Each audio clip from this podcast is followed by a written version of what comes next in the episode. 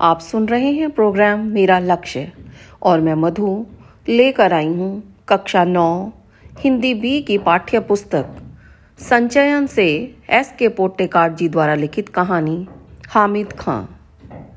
प्रस्तुत पाठ में धार्मिक सौहार्द की भावना को दर्शाया गया है। लेखक दो साल पहले तक्षशिला के खंडहर देखने गया था।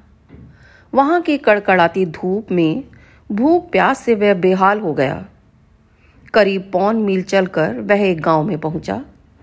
यहाँ गलियों से भरा एक तंग बाज़ार था। वहाँ लंबे कद के पठान मस्त चाल से चल रहे थे।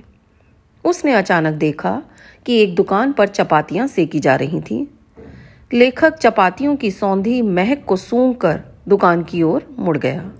वह दुकान के अंदर घुस गया। वहाँ एक अधेड़ उम्र का पठान अंगीठी के पास सिर झुकाए चपातियाँ बना रहा था। वह लेखक को घूर कर देखने लगा। लेखक ने धीमी आवाज़ में पूछा, खाने को कुछ मिलेगा? उस आदमी ने बेंच की तरफ़ इशारा करते हुए कहा, चपाती और सालन है। वहाँ चारपाई पर एक गंदे तकिए पर कोहनी टिकाए एक बूढ़ा व्यक्ति हुक्का पी रहा था। उस अधेड़ आदमी ने पूछा, भाईजान, आप कहाँ के रहने वाले हैं? लेखक ने बताया कि वह मालाबार का रहने वाला है। उस व्यक्ति ने शंका ज़ाहिर की कि वह हिंदू होकर मुसलमानी होटल में खाना खाएगा। लेखक ने हाँ करते हुए कहा कि हमारे यहाँ बढ़िया चाय या बढ़िया पुलाव के लिए मुसलमानी होटल में जाते हैं। वह आदमी लेखक की बात पर विश्वास न कर सका।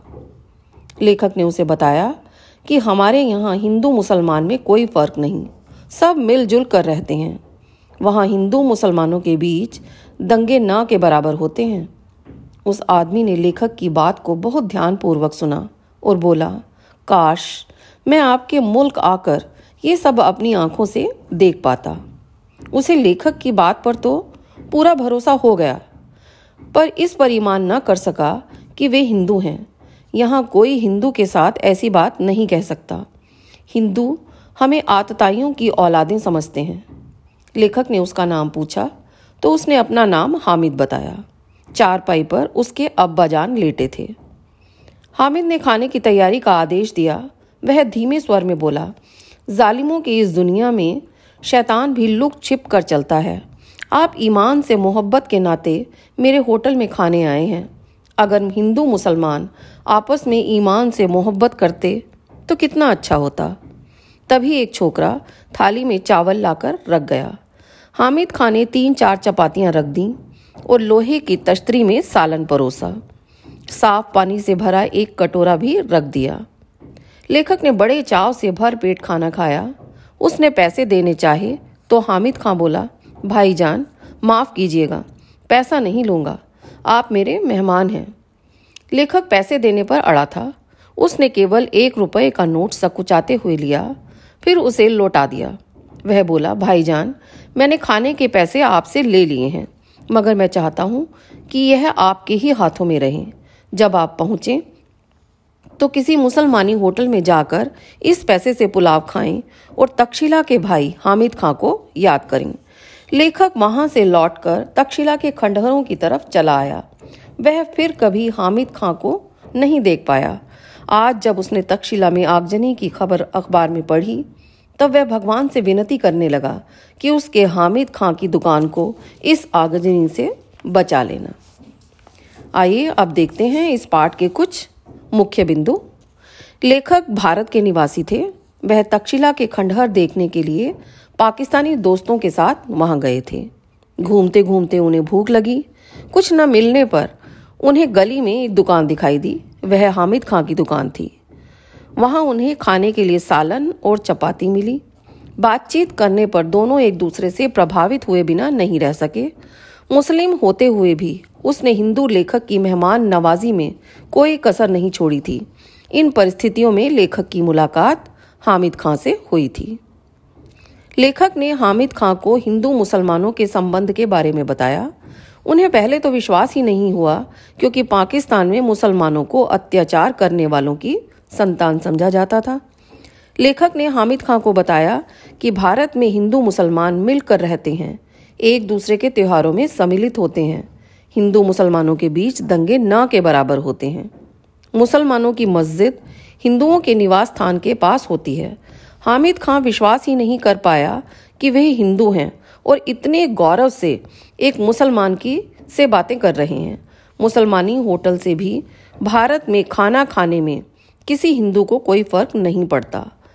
लेखक द्वारा हिंदू मुसलमान की एकता भरी बातों पर हामिद खां पहले तो भरोसा नहीं कर पाया, इसलिए वह उनके देश में आकर यह सब अपनी आँखों से देखना चाहता था। लेखक ने हिंदू मुसलमानों के मेल मिलाप की बातें हामिद खां को बताईं। उसे लेखक की बातों पर भरोसा नहीं हुआ। पाकिस्तान में हिंदू मुसलमानों के संबंधों में अंतर था। उनमें बहुत दूरियाँ थीं। परंतु हिंदुस्तान में आपसी संबंध बहुत अच्छे थे।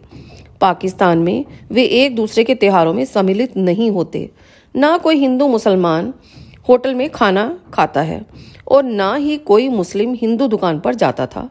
मुसलमानों को अत्याचारियों की संतान माना जाता है। इस दुनिया में उन शैतानों की तरह लुक छिप कर चलना पड़ता था। लेखक ने जब हिंदू मुसलमान एकता की, भारत की बात को हामिद खां को बताया तो हामिद खां हैरान रह गया। पहले तो उसे लेखक की हिंदू, लेखक के हिंदू होने पर विश्वास नहीं हुआ। फिर वह लेखक को अजनबी निगाहों से देखता रहा। हामिद खां पाकिस्तान का रहने वाला था। वह एक भला आदमी था। मानवीय भावनाओं का उसके जीवन में बहुत महत्व था। भूख के कारण होटल ढूंढते हुए लेखक तंग गलियों में स्थित हामिद खां के होटल में पहुँच गए। वहाँ उनकी मेहमान नवाजी अच्छा इंसान समझकर की गई। खाने के बदले लेखक ने पैसे देने चाहे तो हामिद खां ने उन्हें लेने से इनकार कर दिया। एक रुपए के नोट को वापस करते हुए हामिद खां ने कहा कि मैं आपसे, मैंने आपसे पैसे ले लिए, लेकिन मैं चाहता हूँ कि ये पैसे आपके पास रहें। आप जब भारत पहुँचे तो उनकी मेहमान नवाजी को याद रखें। लेखक की इंसानियत व उनकी मेल बिलाप की बातों से हामिद खान बहुत प्रभावित हुआ, इसलिए उसने मेहमान नवाजी के पैसे लेने से इनकार कर दिया। मालाबार में हिंदू मुसलमानों के परस्पर भेद, हिंदू मुसलमानों में परस्पर भेदभाव नहीं था। वे दोनों धर्मों के नाम पर झगड़ते नहीं थे। सांप्रदायिक झगड़ों के कारण माहौल बिगड़ा हुआ नहीं था। हिंदू मुसलमान एक दूसरे के तीर त्यौहार में सम्मिलित होते थे। हिंदी इलाकों में मस्जिद भी स्थित थी।